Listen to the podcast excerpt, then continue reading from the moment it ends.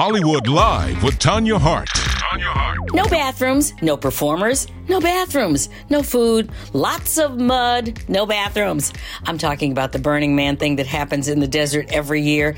Well, in normal years, people at the festival have to contend with sweltering temperatures and dust storms.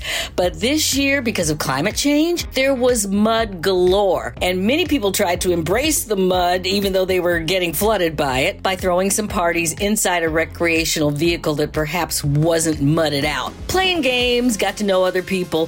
Some celebrities even attended, like Chris Rock, Cindy Crawford, and Diplo, and they had to hitchhike out of the desert location. Not sure who they caught a ride with, since the traffic jam was 8 hours long just to get to the two-lane highway, which takes you really out of there. All of this begs the question, why are you out in the desert with 70,000 people and you don't even get dinner and a show? Well, Beyoncé put on a show. She pulled out all the stops for her special birthday occasion and her third and final concert here at Los Angeles' SoFi Stadium. She's been turning it up every night all over the weekend. And at the show, Diana Ross led the crowd in a happy birthday sing-along.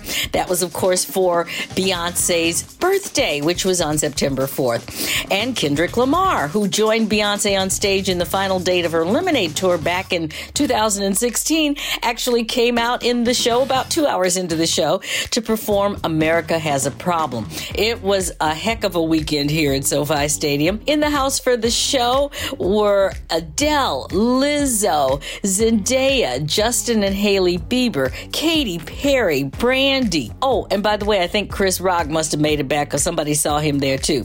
Kate Hudson and Kim and Khloe Kardashian, along with Kylie Jenner, were also in attendance for Beyonce's big night. She is doing so well. She probably won't have to work in another 10 years because her daughter, Blue Ivy, is out there on stage with her every night. I'm counting on that girl. In what many are considering a moment, and apparently theme for Labor Day, Bad Boy Records founder Sean Diddy Combs has decided to reassign his Bad Boy publishing rights back to all of the Bad Boy artists and writers who helped build the company into a powerhouse it is today. Artists in question include the Notorious B.I.G.'s estate, Faith Evans, Maze, Lox, 112, and many more unspecified creators. Details are not available at the moment about all the assets, but everyone knows they're worth hundreds of millions of dollars. You know, and it has increased dramatically in recent years as the artists are really getting their music out there. Now, the source notes that Combs has received multiple $1 million offers for the rights to Bad Boy publishing, but instead has decided to reassign the rights to the songwriters. There are some people who are wondering, why is he doing this? Maybe he just found God. And for all these stories and a whole lot more, make sure you follow me on social media at Tanya Hollywood and at AURN online. Without the ones like you who work tirelessly to keep things running, everything would suddenly stop.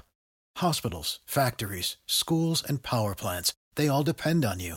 No matter the weather, emergency, or time of day, you're the ones who get it done. At Grainger, we're here for you with professional-grade industrial supplies.